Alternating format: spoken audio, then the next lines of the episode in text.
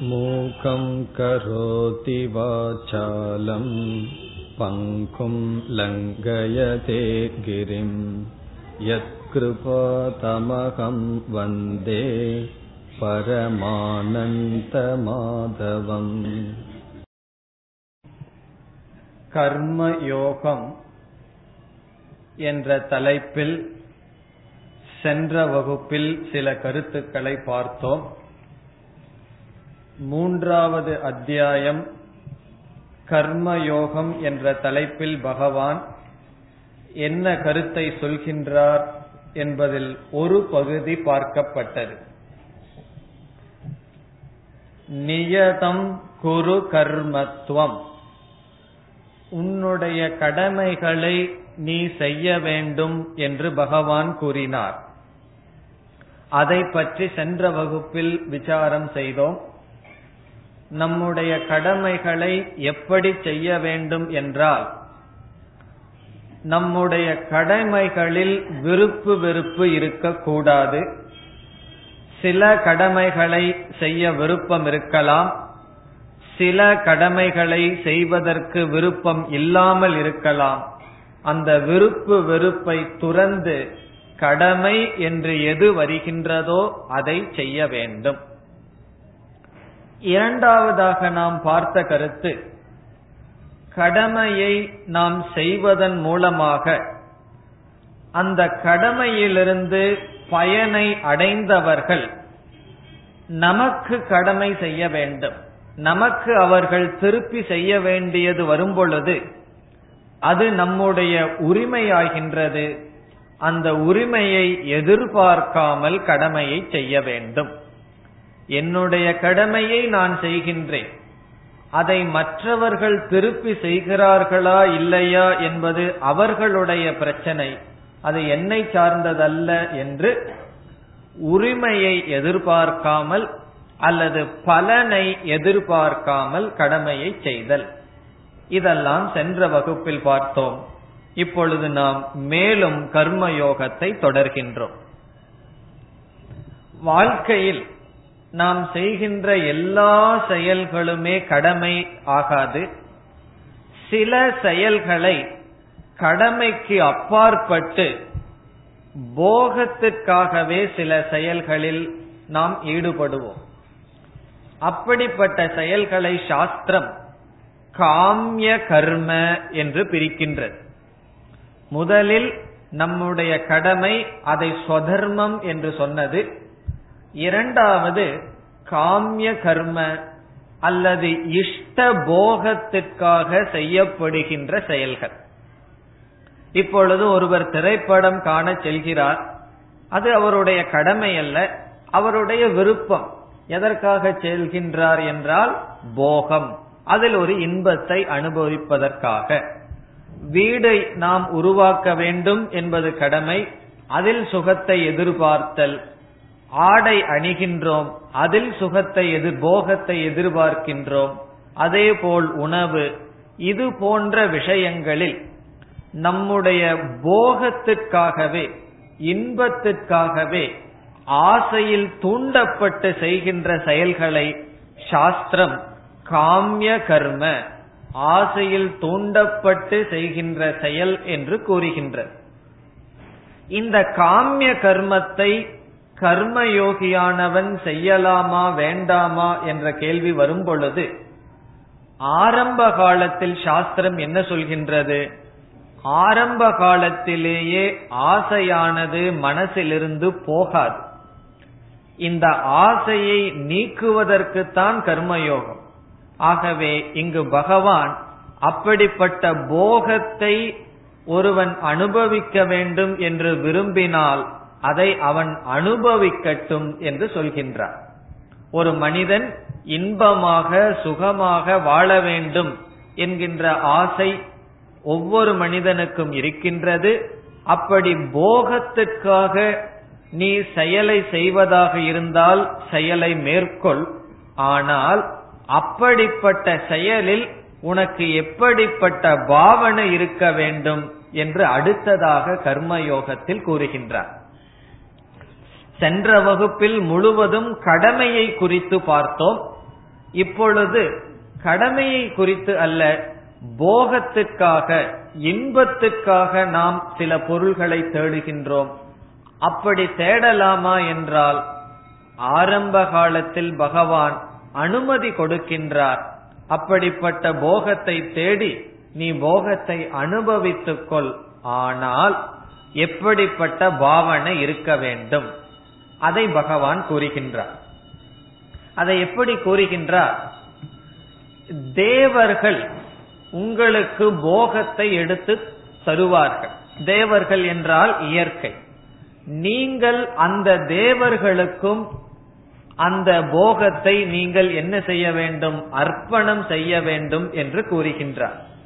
ஆகவே இங்கு பகவான் கூறுகின்ற கருத்து என்னவென்றால் போகத்திற்கான கர்மத்தில் ஒருவன் ஈடுபடும் பொழுது அந்த போகத்திற்கான வஸ்து நம்மிடம் கைக்கு வரும் பொழுது அந்த போகத்தை அனுபவிக்கின்றோம். எப்படி? இறைவனுக்கு அர்ப்பணம் செய்து அதை அனுபவிக்க வேண்டும். அது இறைவனுடைய பிரசாதமாக ஏற்றுக்கொண்டு அனுபவிக்க வேண்டும் என்று கூறுகின்றார். அதுதான் காமிய கர்மத்தில் நமக்கு இருக்க வேண்டிய சரியான பாவனை. என்ன பாவனை?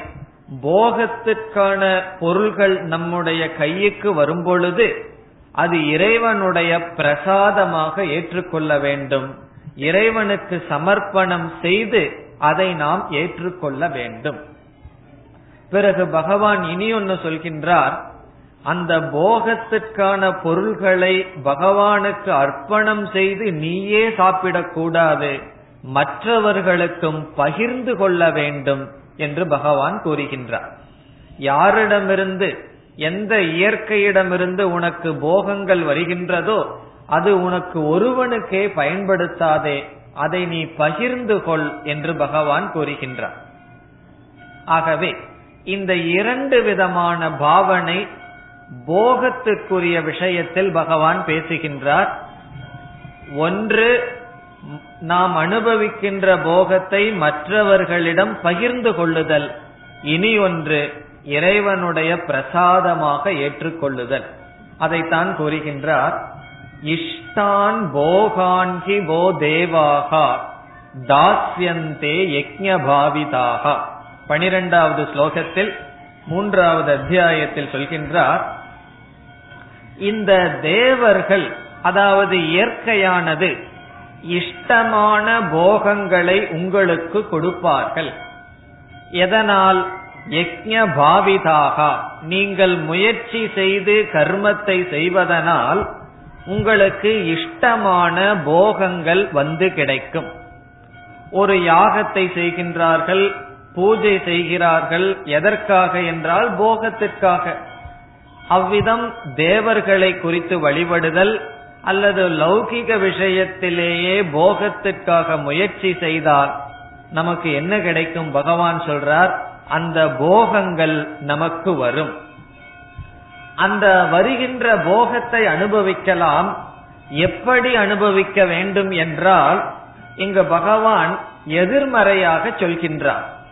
நீ அவர்களுக்கு அர்ப்பணம் செய்து பிரசாத புத்தியாக ஏற்றுக்கொள்ளாமல் நீ உனக்காகவே அந்த போகத்தை அனுபவித்தால் திருடன் அல்லது பாபி என்ற வார்த்தையை பகவான் பயன்படுத்துகின்றார். அதாவது ஆத்ம காரணாத் பச்சந்தி. தனக்காகவே சமைப்பவன் புஜ்யதே து அகம் பாப. அதாவது பாபத்தை புசிக்கின்றான் என்று பகவான் கூறுகின்றார். போகத்தை தியாகம் செய்வது மேலான நிலை. அந்த நிலைக்கு வருவதற்கு முன் போகத்தை நாம் அனுபவிக்கின்றோம். எப்படி என்றால் இறைவனுக்கு அர்ப்பணம் செய்து அதை நாம் அனுபவிக்க வேண்டும். அதை மற்றவர்களுக்கு பகிர்ந்து கொண்டு நாம் அதை அனுபவிக்க வேண்டும். தானாகவே போகத்தை அனுபவித்தால் பகவான் சொல்கின்றார் தனக்காகவே சமைப்பவன் பாபி என்று பகவான் கூறுகின்றார். ஆகவே கர்மயோகத்தினுடைய இரண்டாவது படி இன்பத்திற்காக என்று நாம் சில செயல்களை செய்தாலும் அது வரும்பொழுது ஈஸ்வரனுடைய பிரசாதமாக எடுத்துக்கொள்ள வேண்டும். அப்படி ஈஸ்வரனுடைய பிரசாதமாக எடுத்துக்கொண்டும் மற்றவர்களுக்கு சற்று பகிர்ந்து கொண்டும் நாம் போகத்தை அனுபவித்தால் என்ன பிரயோஜனம் என்றால் அந்த போகத்தை அனுபவிப்பதனால் இவ்விதம் நாளடைவில் இந்த போகத்தில் நமக்கு வைராகியம் வரும் மனமானது பக்குவத்தை அடையும். அப்படி இல்லை என்றால் போகத்தை அனுபவித்து மனமானது போகத்துக்கு அடிமையாகுமே தவிர போகத்திலிருந்து நாம் விடுபட்டு வர முடியாது. ஆகவே போகத்தில் இருந்து கொண்டும் போகத்திலிருந்து நாம் வர வேண்டும் என்றால் மனதில் இருக்கின்ற ஆசைகளிலிருந்து நாம் வர வேண்டும் என்றால் என்ன செய்ய வேண்டும்? இறைவனுடைய பிரசாதமாக நாம் வருகின்ற சூழ்நிலைகளை ஏற்றுக்கொள்ள வேண்டும். இது கர்மயோகத்தினுடைய அடுத்தபடி இதற்கு பிறகு பகவான் வேறு ஒரு கோணத்தில் கர்மயோகத்தை பற்றி பேசுகின்றார். அதுவும் ஒரு முக்கியமான கோணம். அடுத்ததாக பகவான் என்ன பேசுகின்றார் என்றால் ஒரு சமுதாயம் சீராக நடைபெற வேண்டும் என்றாலும் மனிதர்கள் கர்மயோக வாழ்க்கையை வாழ வேண்டும். கர்மயோக வாழ்க்கையை வாழாதவர்கள் இந்த சமுதாயத்தில் அதிகம் ஆக ஆகத்தான் சமுதாயத்தில் அமைதியானது கெட்டுவிடும். சீர்கேடு வரும். ஒரு சமுதாயம் சமுதாயமாக இருக்காது என்று பகவான் கூறுகின்றார். இது சற்று பரந்த நிலையிலிருந்து கர்மயோகத்தை பற்றி பகவான் பேசுகின்றார். எப்படி என்றால் இங்கு பகவான் ஒரு முக்கியமான நியதியை சொல்கின்றார். அந்த நியதி என்னவென்றால் நாம் ஒரு இடத்திலிருந்து ஒரு பிரயோஜனத்தை அனுபவித்தால் நம்மால் அந்த இடத்துக்கும் பிரயோஜனம் வர வேண்டும். யாரிடமிருந்து ஒரு பலனை நாம் அனுபவிக்கின்றோமோ அவர்களுக்கு நம்மால் ஒரு பிரயோஜனத்தை கொடுக்க வேண்டும். எந்த ஒரு போகத்தையோ அல்லது சுகத்தையோ நம்முடைய உழைப்பு இல்லாமல் அனுபவிக்க கூடாதுன்னு பகவான் சொல்றார். இது ஒரு முக்கியமான கருத்து என்று சொல்வதற்கு காரணம் எல்லா மனிதர்களுக்குமே இலவசமாக எது கிடைக்குமோ அதில் நாட்டம் இருக்கின்றது ஏதாவது ஒரு பொருளை நீங்கள் வாங்க செல்கிறீர்கள் அது இலவசம் ஒன்னு எழுதி ஏதாவது இருந்ததுன்னா அதை வாங்கிடலான்னு தோணுது. காரணம் என்ன? இலவசம் என்றால் நாம் கொடுக்கின்ற மதிப்புக்கு மேல் அங்கு ஏதாவது நமக்கு கிடைக்கின்றது. அது மனிதர்களுடைய மனசுல ஆழ்ந்து இருக்கிறதுனாலதான் எல்லா வியாபாரிகளும் இலவசம்ங்கிற வார்த்தைய போட்டு வியாபாரம் செய்கிறார்கள். காரணம் என்ன? மனிதனுடைய நிலை என்ன? இலவசமாக எது கிடைக்கின்றதோ அது எதுவாகட்டும் வாங்கிக் கொள்ள வேண்டும் அனுபவிக்க வேண்டும் என்கின்ற புத்தி. இங்கு பகவான் சொல்றார் அந்த புத்தியானது இருக்கக்கூடாது. எதை நான் அனுபவிப்பதாக இருந்தாலும் அது என்னுடைய முயற்சியிலிருந்து தான் வர வேண்டுமே தவிர முயற்சி இல்லாமல் எதையும் நான் அனுபவிக்க வேண்டிய அவசியமில்லை என்ற புத்திக்கு நாம் வர வேண்டும். ஆகவே இது ஒரு முக்கியமான கொள்கை.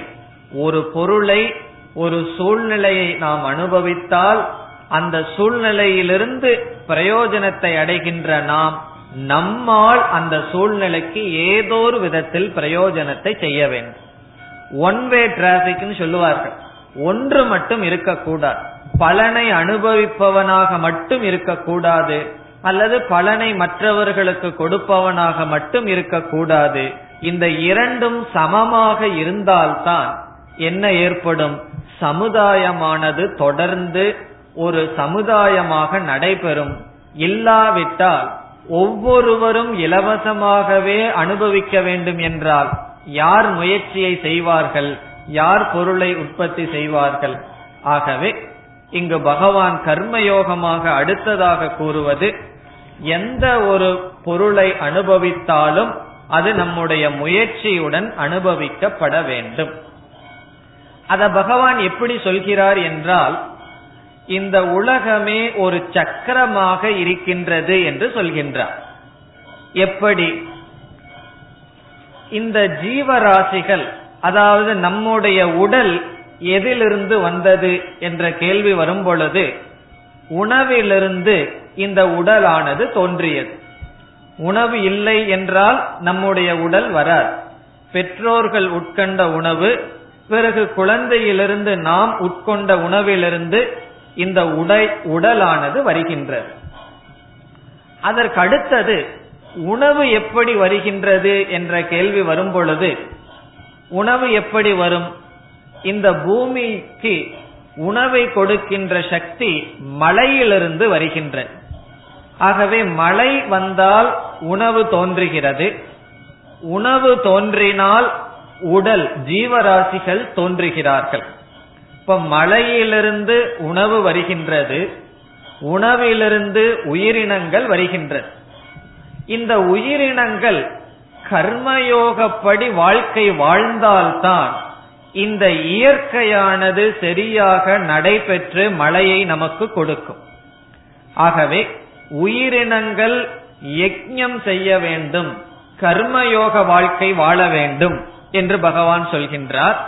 இந்த கர்மயோக வாழ்க்கையினால் இயற்கை நன்கு நடைபெற்று இந்த இயற்கையினுடைய செயல்பாட்டில் மழை முதலியவைகள் தோன்றும் அதனுடைய பிரயோஜனமாக உணவு வரும் உணவிலிருந்து உயிரினங்கள் இவ்விதம் ஒரு சைக்கிள் ஒரு வளையத்தை போல் இந்த உலகம் பின்னி இருக்கின்றது என்று பகவான் கூறுகின்றார்.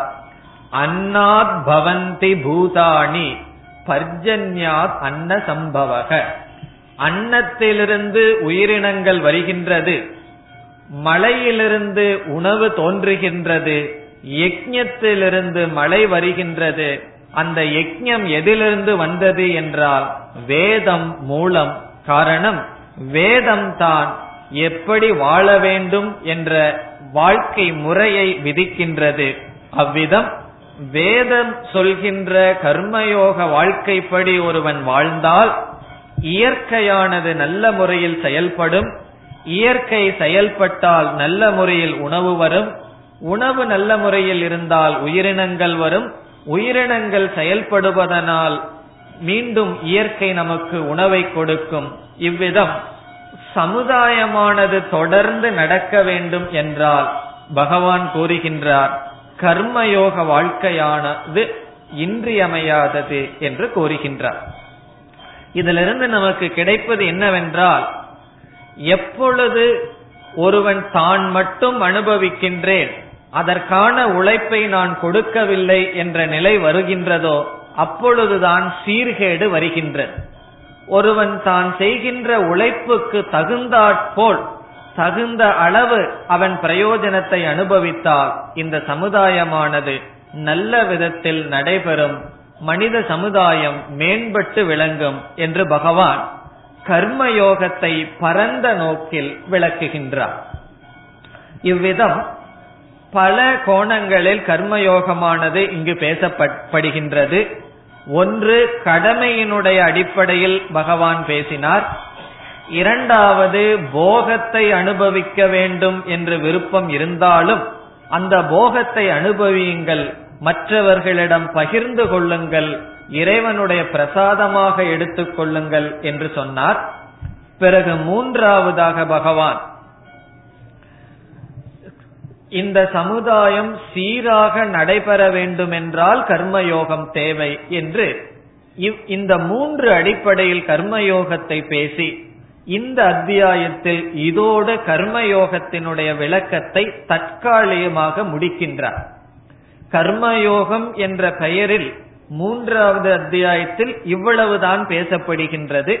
பிறகு வேறு கருத்துக்கு பகவான் வந்து விடுகின்றார். மீண்டும் கர்மயோகத்தை பற்றி ஐந்தாவது அத்தியாயத்தில் பேசுவார் நான்காவது அத்தியாயத்தில் குறிப்பிடுவார் ஆறாவது அத்தியாயத்தில் குறிப்பிடுவார். ஆகவே ஆங்காங்கு மீண்டும் கர்மயோகத்தை பற்றி ஓரிரு கருத்துக்களை பார்ப்போம். இப்ப கர்மயோகம் என்றால் என்ன? நம்முடைய கடமைகளை விருப்பு வெறுப்பு இல்லாமல் செய்தல் பிரயோஜனத்தை எதிர்பார்க்காமல் செய்தல்.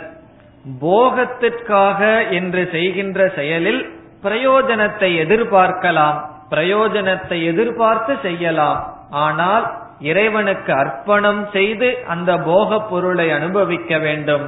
மற்றவர்களிடம் பகிர்ந்து கொண்டு அனுபவிக்க வேண்டும்.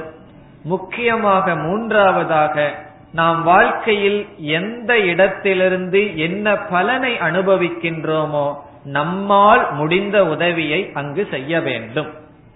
உதாரணமாக ஒரு சிஷ்யன் குருகுலத்திற்கு செல்கின்றான். அவன் எல்லாவற்றையும் துறந்து குருவிடம் செல்கின்றான். குருவானவர் அவருக்கு ஞானத்தை உபதேசம் செய்கின்றார் பிறகு உணவு கொடுக்கின்றார் இருக்க இடம் கொடுக்கின்றார். அந்த சிஷ்யனானவன் என்ன செய்ய முடியும்? திருப்பி குருவுக்கு என்றால் அந்த சிஷ்யனானவன் தன்னுடைய உழைப்பை கொடுக்கின்றான். ஒரு சமையல்காரனைப் போல ஒரு சேவகனைப் போல குருவுக்கு பணிவிடை செய்கின்றான். ஆசிரமத்திற்கு பணிவிடை செய்கின்றான்.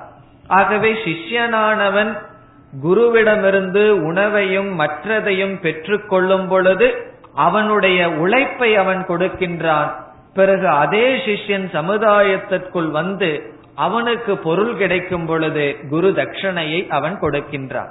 ஆகவே ஒரு குருவிடமிருந்து ஞானத்தை பெறுகின்றவன் உழைப்பை கொடுக்கின்றான். அதே போல் சமுதாயத்திற்குள் இருப்பவர்கள் மற்றவர்களிடமிருந்து பிரயோஜனத்தை அடைந்தால் ஏதோ விதத்தில் பிரயோஜன நாம் அடைந்த பிரயோஜனத்திற்கு திருப்பி நம்மால் செய்ய வேண்டும். எதையுமே இலவசமாக நாம் பெறக்கூடாது. இந்த கருத்து நம்முடைய மனதில் பதிய வேண்டும். எனக்கு இலவசமாக கிடைக்கின்றதே என்று நாம் அனுபவிக்க வேண்டும் என்ற புத்தியை தியாகம் செய்ய வேண்டும்.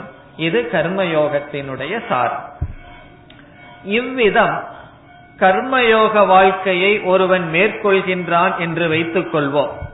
அதனுடைய பிரயோஜனம் என்ன என்று உடனே பகவான் கூறுகின்றார்.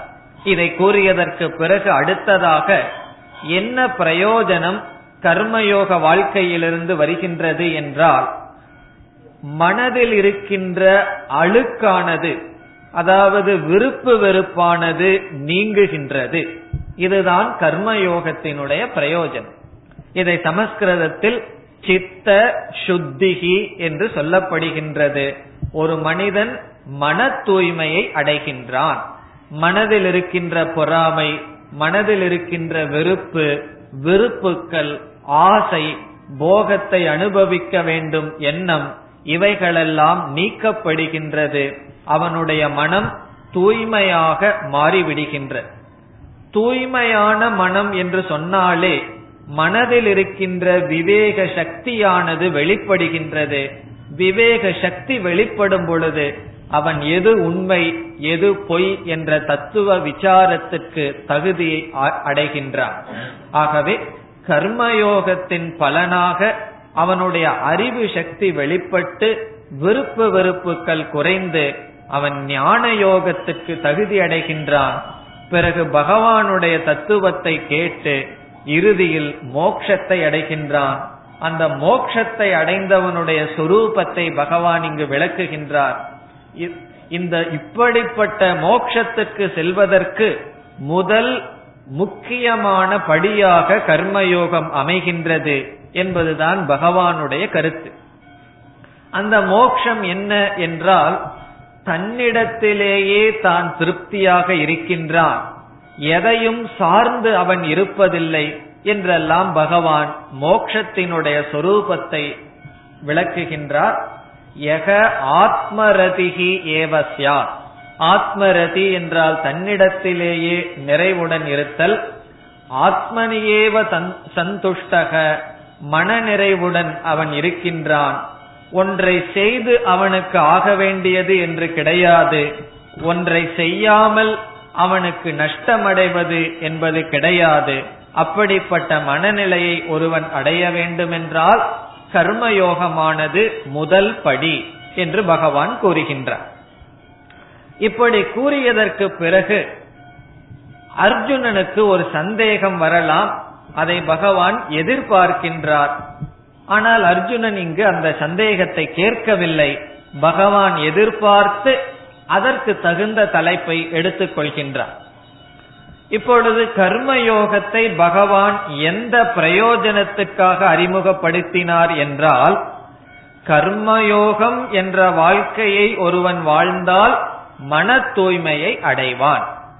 அந்த மன தூய்மையை அடைந்ததற்கு பிறகு கடமைகளை துறக்கலாம் கர்மயோகத்தை துறந்து ஞான யோகம் சாஸ்திரத்தை கேட்டல் என்ற சாதனைக்கு வரலாம் என்று பகவான் கூறுகின்றார். இதை கேட்ட அர்ஜுனன் ஒரு கால் இவ்விதம் சிந்திக்கலாம். மன தூய்மை இல்லாத வரைதானே ஒருவன் கடமையை செய்ய வேண்டும். அவன் கர்மயோகத்தில் ஈடுபட வேண்டும். மன தூய்மை ஒருவனுக்கு வந்துவிட்டால் அவன் கடமைகளை துறந்து ஞான யோகத்துக்கு வந்து விடலாமே. ஆகவே கிருஷ்ணா எனக்கு மன தூய்மை இருக்கின்ற. எனக்கு வந்து விருப்பு வெறுப்பு கிடையாது. ஆகவே நான் என்ன செய்கின்றேன்? என்னுடைய கடமையை செய்ய விருப்பமில்லை. இந்த போர் புரியாமல் நான் வனத்திற்கு செல்கின்றேன் ஞான யோகத்தை நான் அனுஷ்டானம் செய்கின்றேன் என்று அர்ஜுனன் சொல்லலாம். அதை பகவான் சந்தேகித்து சொல்கின்றார் அடுத்த கருத்துக்கு வருகின்றார். அடுத்த கருத்து என்ன பேசுகின்றார் என்றால் மன தூய்மை அடையும் வரைதான் கர்மயோகம் செய்ய வேண்டும் என்பது உண்மைதான் அர்ஜுனா. இருந்தாலும் ஒருவன் சமுதாயத்தில் தலைவனாக இருந்தால் மேலானவனாக இருந்தால் அவன் மன தூய்மை அடைந்ததற்கு பிறகும் கூட இந்த உலகத்தில் எடுத்துக்காட்டாக இருப்பதற்காக அவன் கடமைகளில் ஈடுபட வேண்டும். காரணம் என்னவென்றால் பெரியவர்கள் எப்படி வாழ்கிறார்களோ அதை தொடர்ந்துதான் மற்றவர்கள் வாழ்கிறார்கள் என்று பகவான் மற்றவர்களுடைய பெரியவர்களுடைய வாழ்க்கையே அடுத்த தலைமுறையில் இருக்கின்ற இளைஞர்களுக்கு பாடமாக அமைகின்றது. அதுவே அதை பார்த்துத்தான் அவர்கள் வாழ்க்கை இப்படி வாழ வேண்டும் என்று பின்பற்றுவார்கள் என்ற காரணத்தினால் உனக்கு ஞானம் ஞான யோகத்துக்கு நீ தகுதியை அடைந்தவனாக இருந்தாலும் நீ தகுதியை அடையாதவனாக இருந்தாலும் நீ க்ஷத்திரியனாக தலைவனாக இருக்கின்ற காரணத்தினால் கர்மயோகத்தை செய்ய வேண்டும் என்று கூறுகின்றார். இப்ப அர்ஜுனனுக்கு வந்து எதுவுமே செய்ய முடியாது. நான் வந்து மன தூய்மையை அடையாதவன் சொன்னா கண்டிப்பா கர்மயோகத்தை செய்ய வேண்டும். எனக்கு மன தூய்மை இருக்கின்றது என்றால் இந்த உலகத்தை நல்வழி பரு நல்வழி செலுத்தும் பொருட்டு நீ கர்மயோகத்தில் ஈடுபட வேண்டும். அதை பகவான் லோக சங்கிரகம் என்று சொல்கின்றார். லோக சங்கிரகம் என்றால் உலகத்தினுடைய நன்மைக்காக நீ கர்மயோகத்தை செய். ஆகவே உன்னுடைய மனம் தூய்மையாக இருந்துவிட்டால் உலகத்தினுடைய நன்மைக்காக செய். உன்னுடைய மனம் தூய்மை இல்லை என்றால் தூய்மைக்காக கர்மயோகத்தை நீ செய்ய கடவாய் என்று கூறுகின்றார். அந்த சமயத்தில் பகவான் முதலில் ஜனகரை உதாரணமாக எடுத்துக் கொள்கின்றார். சாஸ்திரத்தில் ஞானத்தை அடைந்ததற்கு பிறகும் கூட கர்மயோக வாழ்க்கை அதாவது உலகத்தில் இருந்து கொண்டு பொறுப்புடன் வாழ்கின்றவர்களில் ஜனக மகாராஜா உதாரணமாக எடுத்துக் கொள்ளப்படும். அந்த ஜனகரையே பகவான் முதலில் உதாரணமாக எடுத்துக் கொள்கின்றார். இருபதாவது ஸ்லோகத்தில் கர்மனைவகி சம்சித்திம் ஆஸ்திதா ஜனகாதயக. ஜனகர் முதலியவர்கள் கர்மயோகத்தில் இருந்து கொண்டே கர்ம மார்க்கத்தில் இருந்து கொண்டே அவர்கள் சித்தியை அடைந்து விட்டார்கள். காரணம் என்ன? ஒரு அரசனாக இருப்பவர்கள் ஞானத்தை அடைவதற்கு தகுதியை அடைந்து ஞானத்தை அடைந்த போதிலும் உலகத்தினுடைய நன்மைக்காக அவர்கள் அந்த பொறுப்பிலேயே இருந்து கொண்டு கர்மயோக வாழ்க்கையையே தூய்மைக்காக செய்யவில்லை உலகத்தினுடைய நன்மைக்காக செய்கிறார்கள் என்று பகவான் ஜனகரை முதலில் உதாரணமாக கொண்டு நீ ஞானத்தை அடைவதற்கு தகுதியுடையவனாக இருந்தாலும் உலகத்தினுடைய நன்மைக்காக லோக சங்கிரகமேவ சம்பஷ்யன். உலகத்தினுடைய நன்மைக்காக நீ கர்மத்தில் ஈடுபட வேண்டும் என்று பகவான் கூறுகின்றார். பிறகு அடுத்ததாக முக்கியமான ஒரு கருத்துக்கு பகவான் வருகின்றார். எத்யதா சரதி சிரேஷ்டக தத்ததே தத்ததேவ இதரக ஜனக. அதாவது ஒரு மேலானவர்கள் உயர்ந்தவர்கள் எதை செய்கிறார்களோ அதுவே கீழானவர்கள் பின்பற்றுகிறார்கள். ஒரு குருவானவர் எதை செய்கின்றாரோ அதை சிஷ்யனானவன் பின்பற்றுகின்றான். ஆசிரியர் எப்படி நடந்து கொள்கிறார்களோ அப்படியே மாணவர்களும் நடந்து கொள்கிறார்கள்.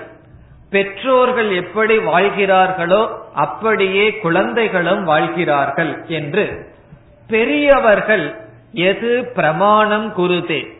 எப்படிப்பட்ட வாழ்க்கையில் ஈடுபடுகிறார்களோ அதையே சிறியவர்கள் பின்பற்றுகிறார்கள்.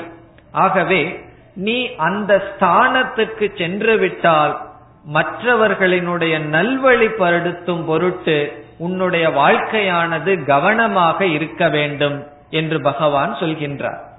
முதல்ல வந்து பகவான் ஜனகர உதாரணமா எடுத்து பேசினார்.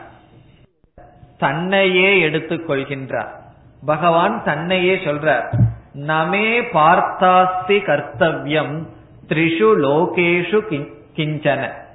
இங்க என்ன சொல்றார்? ஹே அர்ஜுனா என்னால் செய்யப்பட வேண்டிய கடமை மூன்று லோகத்திலையும் கிடையாது அர்ஜுனா. அதே சமயம் ஒன்றை செய்து நான் ஒன்றை அடைய வேண்டும் என்றோ ஒன்றை செய்யாத காரணத்தினால் ஒன்றை நான் இழந்து விடுவேன் என்ற நிலையும் கிடையாது அர்ஜுனா. இருந்தாலும் நான் கர்மத்தில் ஈடுபட்டு கொண்டிருக்கின்றேன். இப்ப நான் வந்து உனக்கு தேரோட்டியா வந்திருக்கிறேன்னு சொன்னா அதனால எனக்கு ஒரு பிரயோஜனம் வந்துட போறதில்ல. பிரயோஜனம் உனக்கு வரலாம் எனக்கு கிடையாது. அல்லது நான் தேரோட்டியாக வராமல் காட்டுல போய் இருந்ததனால எனக்கு ஒரு நஷ்டமும் வராது. லாபமும் வராது. காரணம் என்ன? நான் வாழ்க்கையில் அடைய வேண்டியதை அடைந்து விட்டேன். நான் யார் என்று எனக்கு தெரியும். ஆகவே அர்ஜுனா என்னை நீ பார். நான் ஞானத்தை அடைந்தும் கூட இந்த உலகத்தினுடைய நன்மைக்காக கடமைகளை செய்து கொண்டு மற்றவர்களுக்கு ஒரு எடுத்துக்காட்டாக நான் இருக்கின்றேன். அதே போல் நீ மற்றவர்களுக்கு எடுத்துக்காட்டாக உன்னுடைய கடமையை செய்ய வேண்டும் என்று பகவான் கூறுகின்றார். அதாவது வாழ்க்கையில் எதை செய்ய வேண்டும் எதை செய்யக்கூடாது எது தர்மம் எது அதர்மம் என்ற விஷயத்தில் மூன்றை பிரமாணமாக சொல்வார்கள். பிரமாணம் என்றால் அறிவை கொடுக்கும் கருவி. ஒன்று வேதம். வேதமே சொல்கின்றது இதை நீ செய் இதை நீ செய்யாதே. சுராம் ந பிபேத் மதுவை அருந்தாதே.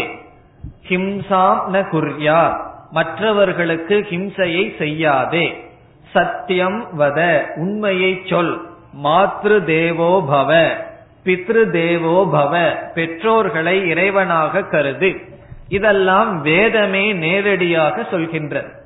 ஆகவே ஒரு மனிதன் எப்படி வாழ வேண்டும் என்ற விஷயத்தில் முதலில் வேதத்தினுடைய துணையை அடைகின்றான். இரண்டாவதாக வேதத்தில் சொல்லிய கருத்தை மனதில் நினைந்து எழுதிய ரிஷிகளினுடைய வாக்கியங்கள் ஸ்மிருதி என்று சொல்லப்படுகின்றது. அந்த ஸ்மிருதியின் மூலம் எது சரி எது தவறு என்ற ஞானத்தை மனிதன் அடைகின்றான். மூன்றாவதாக இங்கு பகவான் சொல்கின்றார் மேலானவர்கள் எதை செய்கிறார்களோ அது தர்மம். மேலானவர்கள் எதை செய்யவில்லையோ அது அதர்மம். இதற்கு சிஷ்டாச்சாரக என்று பெயர். சிஷ்டாச்சாரக என்றால் பெரியவர்கள் எப்படி வாழ்கிறார்களோ அதுவே தர்மம். பெரியவர்கள் எதை செய்கிறார்களோ அது தர்மம். பெரியவர்கள் எதை விட்டு விடுகிறார்களோ அது அதர்மம். இது சிஷ்டாச்சாரக. நம்முடைய கண்ணுக்கு முன்னாடி நாம் பார்த்து தர்ம அதர்ம ஞானத்தை அடைகின்றோம். ஆகவே அடுத்ததாக பகவான் பேசிய கருத்து என்ன? கர்மயோகத்தினுடைய பலனை சொல்லி மன தூய்மைக்காக கர்மயோகம் என்று சொன்ன போதிலும் உனக்கு மன தூய்மை இருந்தாலும் நீ சமுதாயத்தில் க்ஷத்திரியனாக இருந்து கொண்டு மற்றவர்களுக்கு உதாரணமாக இருக்க வேண்டும் என்ற காரணத்தினால் உனக்கு விருப்பம் இருக்கின்றதோ இல்லையோ என்னை போல நீயும் இந்த சமுதாயத்தில் இருந்து உன்னுடைய கடமையை செய்ய வேண்டும் என்று கூறுகின்றார். அது மட்டுமல்ல பகவான் எச்சரிக்கை விடுக்கின்றார் ஒரு கால் நான் கடமைகளை செய்யாமல் அமைதியாக பேசாமல் இருந்துவிட்டால் மற்றவர்களெல்லாம் அதையே பின்பற்றுவார்கள். கிருஷ்ணரே இவ்விதம் செய்துவிட்டார் என்று பின்பற்றி அவர்கள் நல்ல நிலையிலிருந்து இழந்து விடுவார்கள். ஆகவே அறியாமையில் இருப்பவர்கள் எப்படி ஆசையுடன் செயல்படுகிறார்களோ அதே விதத்தில் அறிவை உடையவர்களும் பக்குவம் அடைந்தவர்களும் தன்னுடைய கடமைகளை செய்ய வேண்டும். எதற்காக செய்ய வேண்டும்? முதலில் மன தூய்மைக்காக செய்ய வேண்டும். மன தூய்மை எனக்கு இருக்கின்றது என்று கூறினால் உலகத்தினுடைய நன்மைக்காக செய்ய வேண்டும் என்று பகவான் கூறுகின்றார். அதை தொடர்ந்து பகவான் என்ன சொல்கின்றார்? உண்மையில் செயல் செய்வது என்பது நம்முடைய உடல் நம்முடைய மனம் இவைகள் தான் இந்த ஆத்ம தத்துவமானது உடலுக்கும் மனதிற்கும் சாட்சியாக இருக்கின்ற ஆத்மாவானது எந்த விதமான செயலையும் எப்பொழுதுமே செய்வது கிடையாது. ஆனால் அறியாமையில் இருப்பவர்கள் இந்த உடல் மனம் புத்தி இவைகளை தான் என்று எடுத்துக்கொண்டு இந்த அகங்காரத்தினால் நான் செய்கின்றேன் என்று நினைக்கின்றார்கள். ஆனால் ஞானியோ குணா குணேஷு வர்த்தந்தே இதிமத்வா ந சஜ்ஜதே என்று சொல்கின்றார். அதாவது இந்த உடலானது இந்த பிரகிருத்தியில் இந்த உலகத்தில் செயல்புரிகின்றது நான் ஆத்மாவாக இருந்து எந்த செயலையும் செய்வதில்லை சாட்சியாக இருக்கின்றேன். என்று ஞானிகள் நினைக்கின்றார்கள். நானும் அந்த ஞானத்துடன் இருக்கின்றேன் என்று பகவான் சொல்லி இந்த ஞானத்துடன் நான் இருந்தாலும் உலகத்தினுடைய நன்மையின் பொருட்டு நான் செயலில் ஈடுபடுகின்றேன் என்று கூறுகின்றார்.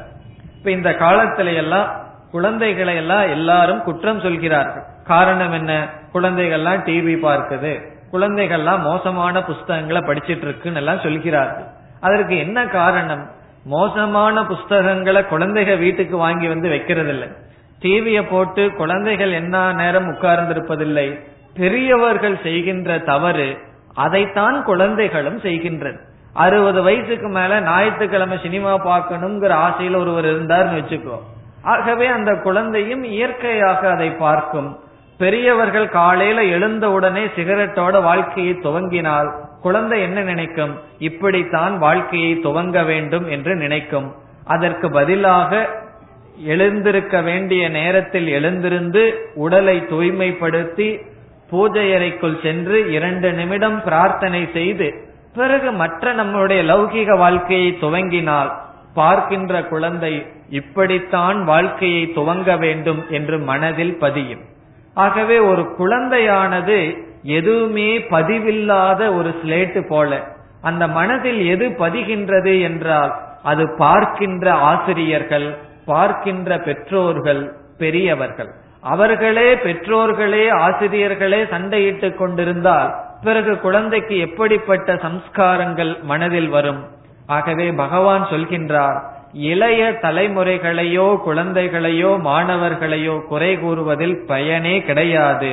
அவர்களிடம் குறை இருந்தால் அந்த குறை பெரியவர்களிடமிருந்துதான் கற்றுக்கொண்டுள்ளார்கள். ஆகவே மேலானவர்கள் எதை செய்கிறார்களோ சிஷ்டாச்சாரர்கள் எப்படி வாழ்கிறார்களோ அதைத்தான் மற்றவர்கள் அறியாமையில் இருப்பவர்கள் பின்பற்றுகிறார்கள். ஆகவே அர்ஜுனா நீ என்ன செய்ய வேண்டும்? மற்றவர்களினுடைய நன்மைக்காகவாவது நீ உன்னுடைய கடமையை செய்ய வேண்டும் என்று கூறுகின்றார். பிறகு முப்பதாவது ஸ்லோகத்தில் பகவான் கர்மயோகத்தினுடைய சாரத்தை சொல்கின்றார். மயி சர்வாணி கர்மாணி சந்நிய என்னிடத்தில் எல்லா கடமைகளையும் தியாகம் செய்து அத்தியாத்ம சேதசா அப்படிப்பட்ட மனதில் உறுதி கொண்ட மனதில் நிராஷீர் நிர்மமோ பூத்வா. ஆஷீகி என்றால் எந்த விதமான எதிர்பார்ப்பும் இல்லாமல் எனது நான் என்கின்ற மமகாரம் இல்லாமல் யுத்தியஸ்வ உன்னுடைய கடமையை நீ செய் என்று கர்மயோகத்தை முடிக்கின்றார். எல்லா செயல்களையும் எனக்கு அர்ப்பணம் செய்து நீ உன்னுடைய கடமையை செய். அகங்காரம் மமகாரம் அற்றவனாக உன்னுடைய கடமையை செய். அது எப்படி இருந்தாலும் செய் நீ. உனக்கு மன தூய்மை இருக்கின்றது என்றாலும் செய். உனக்கு மன தூய்மை இல்லாவிட்டாலும் செய். மன தூய்மை இல்லை என்றால் மன தூய்மைக்காக கர்மயோகம் செய். மன தூய்மை இருந்தால் லோக சங்கிரகம் மற்றவர்களை நல்வழிப்படுத்தும் பொருட்டு நீ உன்னுடைய கடமையை செய் என்று பகவான் கூறுகின்றார். அதற்கு பிறகு என்னுடைய இந்த உபதேசத்தை பின்பற்றுபவர்கள் நல்ல வழிக்கு வருகிறார்கள். இதை பின்பற்றாதவர்கள் சம்சாரத்திலிருந்து உழன்று விடுகின்றார்கள் என்றெல்லாம் கூறி மரண தருவாயிலும் தன்னுடைய கடமையே சிறந்தது. தன்னுடைய கடமைக்காக மரணம் அடைவதே மேல் என்று பகவான் கர்மயோகத்தை ஒருவாறு முடித்து விடுகின்றார். அவ்விதம் முடித்தவுடன் அர்ஜுனன் ஒரு கேள்வியுடன் வருகின்றார். இனி மூன்றாவது அத்தியாயத்தில் கடைசி பகுதியில் அர்ஜுனன் ஒரு கேள்வியை கேட்கின்றான். அதற்கு பகவான் பதில் சொல்லி இந்த அத்தியாயத்தை முடிக்க இருக்கின்றார். அர்ஜுனனுடைய கேள்வி என்னவென்றால் முப்பத்தி ஆறாவது ஸ்லோகத்தில் அர்ஜுனன் கேள்வியை கேட்கின்றான். அசகேன பிரயுக்தோயம் பாபம் சரதி பூருஷக. அனிச்சன்னபி வார்ஷ்ணேய பலாதிவ நியோஜிதக. மிக அழகான கேள்வி. கஷ்டமான கேள்வியும் கூட. என்ன கேள்வியை அர்ஜுனன் கேட்கின்றான்? எந்த மனிதனும் பாபம் செய்ய வேண்டும் என்று ஆசைப்படுவதில்லை. இப்ப நமக்கு யாராவதுக்கு பாவத்தை சம்பாரிச்சுக்கலான்னு ஆசை வருமா? யாராவதுக்கு துக்கத்தை சம்பாரிச்சுக்கலாங்கிற ஆசை வருமா? யாராவதுக்கு வறுமையை தேடிக் கொள்ளலாம்ங்கிற ஆசை வருமா? யாராவது இகழை தேடிக் கொள்ளலாம் என்கின்ற ஆசை வருமா? கண்டிப்பாக யாருக்குமே வராது. ஆகவே எந்த ஒரு மனிதனும் பாபத்தை சேர்த்து கொள்ள வேண்டும் என்று ஆசைப்படுவதில்லை. இருந்தாலும் ஏன் பாபம் செய்கின்றார்? இப்ப எந்த மனிதனுக்குமே பாபம் செய்யணுங்கிற ஆசை கிடையாது. இப்ப எந்த மனிதரிடம் வேண்டாலும் செல்லுங்கள். ஒரு திருடனிடம் சென்று உனக்கு பாபம் சேர்த்திக்கணும்னு ஆசை இருக்கான்னு சொன்னா அவனுக்கு பாபம்ங்கிற சொல்லுக்கு அர்த்தம் தெரியலனா சரின்னு சொல்லுவான். பாபம்ங்கிறதுக்கு துக்கம்னு சொல்லணும். உனக்கு துக்கத்தை சேர்த்திக்கணுங்கிற ஆசை இருக்கா? துக்கப்படணும் துயரப்படணுங்கிற ஆசை இருக்கான்னு சொன்னா அவன் என்ன சொல்லுவான்? இல்ல துயரப்படக்கூடாதுங்கிறதுக்காக தான் நான் திருடுறேன்னு சொல்லுவான். ஆகவே எந்த ஒரு மனிதனும் பாபத்தையோ துயரத்தையோ தேடிக்கொள்ள விருப்பமில்லை. இருந்தாலும் பலவந்தமாக அவன் பாபத்தை செய்கின்றான். அதகேன பிரயுக்தோயம். பிரயுக்தோயம் என்றால் எதில் தூண்டப்பட்டவனாக பாபம் சரதி ஒரு மனிதன் பாப செயலில் ஈடுபடுகின்றான். இப்ப குடிகாரர்களிடம் சென்றால் எல்லாருமே என்ன சொல்வார்கள் தெரியுமா? எனக்கு குடிக்கணுங்கிற ஆசையே இல்லை. விருப்பம் இல்லாமல் செய்கின்றேன். என்னால் விட முடியவில்லை. இது பாபம் என்று எனக்கு தெரிகின்றது. ஏன்? யாருக்குமே தவறாக வாழ வேண்டும் என்று விருப்பம் இல்லை. அனிச்சன் நபி அதைத்தான் சொல்கின்றான். அனிச்சன் என்றால் இச்சை கிடையாது. பாபத்தை சேர்த்து கொள்ள வேண்டும் என்ற விருப்பம் இல்லை. இருந்தாலும் மனிதன் ஏன் பாபத்தை செய்கின்றான்? அதுவும் பலாதிவ நியோஜிதக. ஏதோ தனக்குள் ஒன்று இருந்து தூண்டப்பட்டது போல் மனிதன் ஏன் பாபத்தை செய்கின்றான்? இதுதான் அர்ஜுனனுடைய கேள்வி. அர்ஜுனனுடைய கேள்வியினுடைய சாரம் ரெண்டு அம்சம் இருக்கு. யாருமே பாபத்தை செய்ய விரும்பவில்லை. ஒன்று அப்படி விரும்பாத பொழுதும் ஏன் பாபத்தை செய்கின்றார்? அதுவும் அவன் பலவந்தப்படுத்தப்பட்டவன் போல கட்டாயப்படுத்தப்பட்டவன் போல ஏன் மனிதன் பாவங்களை செய்து வருகின்றான்? இது அர்ஜுனனுடைய கேள்வி. அதற்கு பகவான் பதில் சொல்கின்றார். பகவானுடைய பதில பார்த்தா பகவான் பதில் சொன்ன மாதிரி நமக்கு தெரியாது. சற்று விசாரம் செய்து பார்த்தால் தான் பகவானுடைய பதில் எவ்வளவு ஆழ்ந்தது என்று தெரியும். பகவானுடைய பதில் என்னவென்றால் காம ஏஷ குரோத ஏஷ ரஜோகுண சமுத்பவக. ஒரு மனிதன் ஏன் பாவத்தை செய்கின்றான் என்றால் அவன் மனதில் இருக்கின்ற காமம் குரோதம். காமம் என்றால் ஆசை குரோதம் என்றால் வெறுப்பு. ஆகவே விருப்பு வெறுப்பினால் தான் ஒரு மனிதன் பாபத்தை செய்கின்றான். அதோடு பகவான் இனி ஒரு சொல்லை சேர்த்திக் கொள்கின்றார். இந்த விருப்பு வெறுப்பானது ரஜோகுண சமுத்பவம். ரஜோகுணத்திலிருந்து தோன்றிய விருப்பு வெறுப்பினால் மனிதன் பாபத்தை செய்கின்றான். பிறகு இனி ஒரு கருத்தை பகவான் சொல்றார். மகாஷனோ மகா பாப்மா வித்யேன மிக வைரினம். வைரின்னு சொன்னா பகைவன் எனிமி. இந்த உலகத்துல நமக்கு எத்தனையோ பகைவர்கள் இருப்பதாக நினைத்து கொண்டிருக்கின்றோம். இவரெல்லாம் எனக்கு ஆகாதவர் இவரிடம் பேச மாட்டேன் அவர் என்னுடைய நண்பர் பகைவர்னு சொல்றோம்.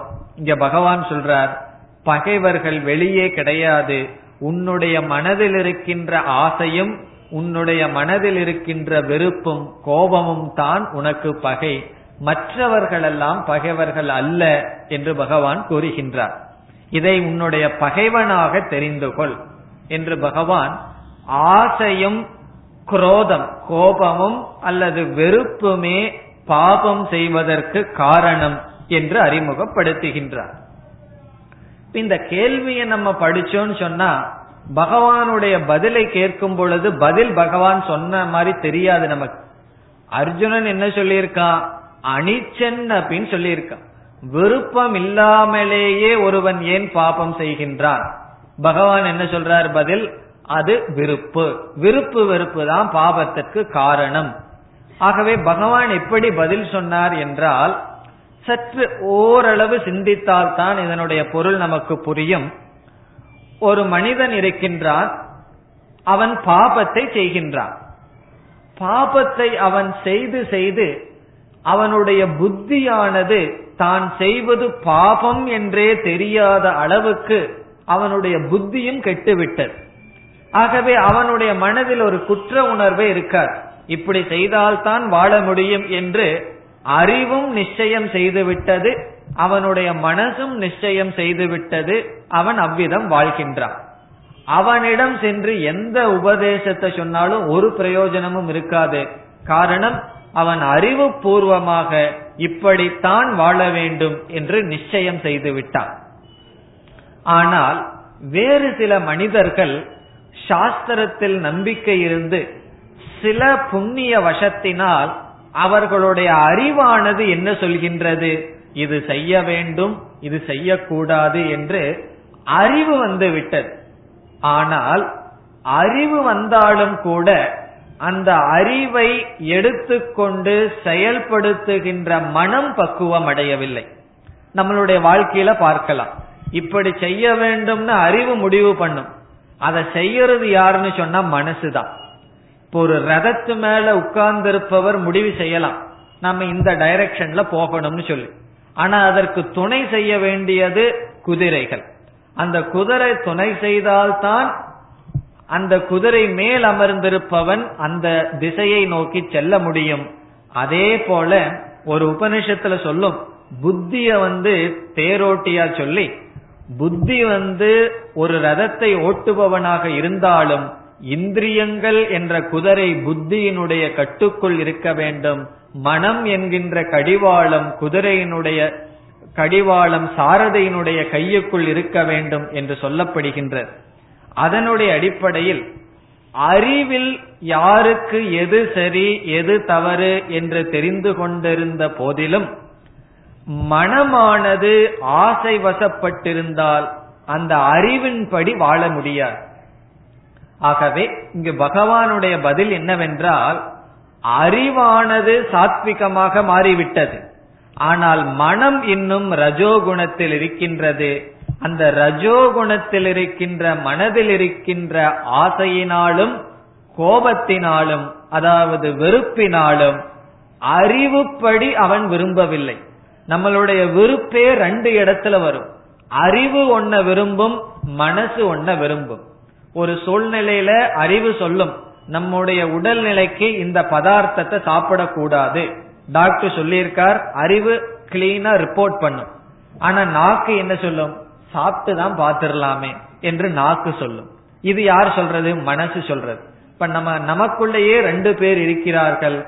அறிவுப்படி இப்படி செய்யணும் சொல்ற ஒரு ஆள் மனசு வந்து சுகத்தை மட்டும் பார்த்து இப்படி செய்யலாம்னு சொல்பவன் இங்கு அர்ஜுனன் சொல்வது அறிவுப்படி ஒருவன் விருப்பமில்லாமல் இருந்தாலும் அவன் ஏன் பாவம் செய்கின்றான் என்றால் பகவானுடைய பதில் அவனுடைய மனதில் இருக்கின்ற ஆசை. இப்ப மேலோட்டமா பார்த்தா என்ன சொல்றான் அர்ஜுனன்? விருப்பம் இல்லாமல் ஏன் பாவத்தை செய்கின்றான்? பகவானுடைய பதில் விருப்பு வெறுப்பினால் பாவத்தை செய்கின்றான். இப்ப நம்ம எப்படி புரிந்து கொள்கின்றோம்? அர்ஜுனன் சொல்லும் பொழுது அவனுடைய அறிவு சொல்கின்றது இதை செய்யக்கூடாது என்று பகவான் பதில் சொல்கின்றார். அறிவு சொல்கின்றது காரணம் அவன் நல்ல அறிவை அடைந்துள்ளான். ஆனால் அந்த அறிவுப்படி வாழ வேண்டிய மனதை பக்குவப்படுத்தவில்லை. அந்த மனதில் இருக்கின்ற ஆசையும் மனதில் இருக்கின்ற வெறுப்பும் ஒருவனை பாபத்துக்குள் நுழைய வைக்கின்றது என்று சொல்லி ஒரு உதாரணம் எல்லாம் சொல்றார் பகவான். எப்படியானது நெருப்பை புகையானது மூடியிருக்கின்றதோ எப்படியானது கண்ணாடியின் மீது அழுக்கானது படிந்துள்ளதோ எப்படியானது கர்ப்ப கர்ப்பமானது குழந்தையை மூடி வைத்திருக்கின்றதோ அதுபோல ஞானத்தை இந்த ஆசையானது மூடியிருக்கின்றது. இந்த மூன்று உதாரணத்தையும் பகவான் சொல்றார் அடுத்த ஸ்லோகத்திலேயே. தூமே நா பிரியதே வன்னிகி யதா தர்போ எப்படி நெருப்பானது நெருப்பை புகை மூடுகின்றதோ இங்கு நெருப்புங்கிறது ஞானத்துக்கு உதாரணம். புகை என்பது ஆசை காமக்ரோதம் அதே போல அழுக்கானது கண்ணாடியை மூடி வைக்கின்றதோ அதுபோல அர்ஜுனா இந்த ஆசையானது ஒவ்வொரு மனிதனுடைய ஞானத்தை மறைத்து விடுகின்றது. ஆகவே நீ என்ன செய்ய வேண்டும்? ஞானத்தை மறைக்கின்ற அந்த ஆசையை மனதிலிருந்து நீக்க வேண்டும் என்று பகவான் சொல்கின்றார். பிறகு பகவான் இனி ஒரு இடத்தையும் சொல்றார். இப்போ ஒரு எதிரிய வந்து நம்ம வெல்லணும்னு சொன்னா முதல்ல என்ன செய்யணும்? அந்த எதிரியினுடைய இருப்பிடத்தை தெரிஞ்சுக்கணும். அந்த எதிரி எங்க இருக்கிறான்னு தெரிஞ்சிட்டாவே பாதி வெற்றி நமக்கு வந்துவிடும் என்று சொல்வார்கள். இந்த ஆசை நமக்கு எதிரின்னு பகவான் சொல்லிட்டார். வைரி வைரின்னு சொன்னா பகைவன் சொன்னார் இந்த பகைவன் இருக்கின்ற இடத்தை பகவான் நமக்கு காட்டுகின்றார். இந்திரியாணி மனோபுத்திகி அஸ்ய அதிஷ்டானம் உச்சதே. இந்த ஆசைக்கு அதிஷ்டானம் என்னன்னு சொன்னா நம்முடைய ஐம்புலங்கள் இந்திரியங்கள் பிறகு மனம் நம்முடைய புத்தி இவைகள்ல தான் ஆசையானது தங்கி இருக்கின்றது. ஏதைகி விமோகயத்யேஷக ஞானம் ஆவருத்திய தேகினம். ஒவ்வொரு ஜீவாத்மாவையும் ஞானத்தை மறைத்து இந்த ஆசையானது ஞானத்தை மறைத்து மோகத்திற்குள் ஒவ்வொரு ஜீவனையும் உண்டு செய்கின்றது. ஆகவே தஸ்மாத் இந்திரியான்யாதவ் ஆகவே இந்திரியங்களை முதலில் கட்டுப்படுத்தி இந்த ஐம்புலன்களையும் ஓரளவு ஒடுக்கி நீ என்ன செய்ய வேண்டும்? பாபத்திற்கு காரணமான இந்த ஆசையை நீ விட்டு ஒழிக்க வேண்டும். காரணம் என்ன? இந்த ஆசையானது இந்திரியம் மனம் புத்தி இவைகள் அனைத்திற்கும் அப்பாற்பட்ட ஆத்மாவை மறைக்கின்றது என்று அப்படியே ஆத்ம தத்துவத்தையும் பகவான் சொல்ற இறுதியாக. இந்திரியத்தை காட்டிலும் மனதை காட்டிலும் புத்தியை காட்டிலும் மேலான உயர்ந்த இந்த ஆத்ம தத்துவத்தை ஆசையானது மறைத்துவிட்டு மனிதனை மோகத்திற்குள் உண்டு செய்கின்றது. ஆகவே கடைசியா பகவான் சொல்றார் இந்த அத்தியாயத்தினுடைய கடைசி ஸ்லோகத்துல ஜகிஷத்ரும் மகாபாகோ காமரூபம் துராசதம். இதுதான் இந்த ஸ்லோக இந்த அத்தியாயத்தினுடைய கடைசி வரி. ஜகின்னு சொன்னா கொன்று விடுன்னு சொல்ற எதை கொன்று விடு சத்ரு. சத்ரு என்றால் பகைவன். உன்னுடைய பகைவனை கொன்றுவிடு. யார் அந்த பகைவன்? காமரூபம். ஆசை என்ற பகைவனை நீ கொன்றுவிடு. பிறகு பகவான் ஏற்றுக்கொள்கின்றார் துராசதம். அது அவ்வளவு சுலபம் அல்ல நாளை காலையில ஒன்பது மணியிலிருந்து நான் ஆசையப்படுறது இல்லைன்னு எல்லாம் சொல்லிட முடியாது. அது அவ்வளவு சுலபம் அல்ல மிக மிக கடினமான அந்த ஆசையை அதுவே உன்னுடைய சத்ரு உன்னுடைய பகைவன் அவனை கொன்று விடு என்று பகவான் முடிக்கின்றார். இப்ப இந்த கேள்விக்கும் பதிலுக்கும் கர்மயோகத்துக்கும் என்ன சம்பந்தம்னு சொன்னா கர்மயோகப்படி வாழ்ந்தால் இந்த ஆசையை நாம் கொள்ள வேண்டாம். நம்மிடமிருந்தே ஆசையானது சென்றுவிடும். இப்ப சில பேர் அப்படி வாழ்க்கையில பார்க்கலாம். சில தீய பழக்கங்கள் இருந்து கொண்டிருக்கும். அவர்கள் செய்கின்ற தியாக வாழ்க்கையினாலேயே அவர்கள் விடமாட்டார்கள். அந்த பழக்கம் அவர்களை விட்டு விட்டு சென்றுவிடும். ஒரு மாணவர் என்னிடம் சொன்னார் நான் புகைப்பிடித்துக் கொண்டே இருந்தேன். அதை என்னால விட முடியல. கொஞ்ச நாள் கிளாஸுக்கு வந்த படிச்சேன். என்னாச்சு? அந்த பழக்கம் என்னை விட்டு விட்டு சென்று விட்டது அதை விடுறதுக்கு எனக்கு சக்தி இல்லை. அது என்னை விட்டு விட்டது என்று சொன்னார். ஆகவே கர்மயோக வாழ்க்கை வாழ்ந்தால் ஆசையை நாம் கொள்ள வேண்டிய அவசியமில்லை. அந்த ஆசையானது நம்மை விட்டே மெதுவாக சென்றுவிடும். இவ்விதம் இந்த அத்தியாயமானது முடிவடைகின்றது. இந்த அத்தியாயத்தினுடைய சாரம் என்னவென்று இப்பொழுது சுருக்கமாக பார்த்து விடுவோம். இந்த மூன்றாவது அத்தியாயம் கர்ம யோகம் என்ற தலைப்பு.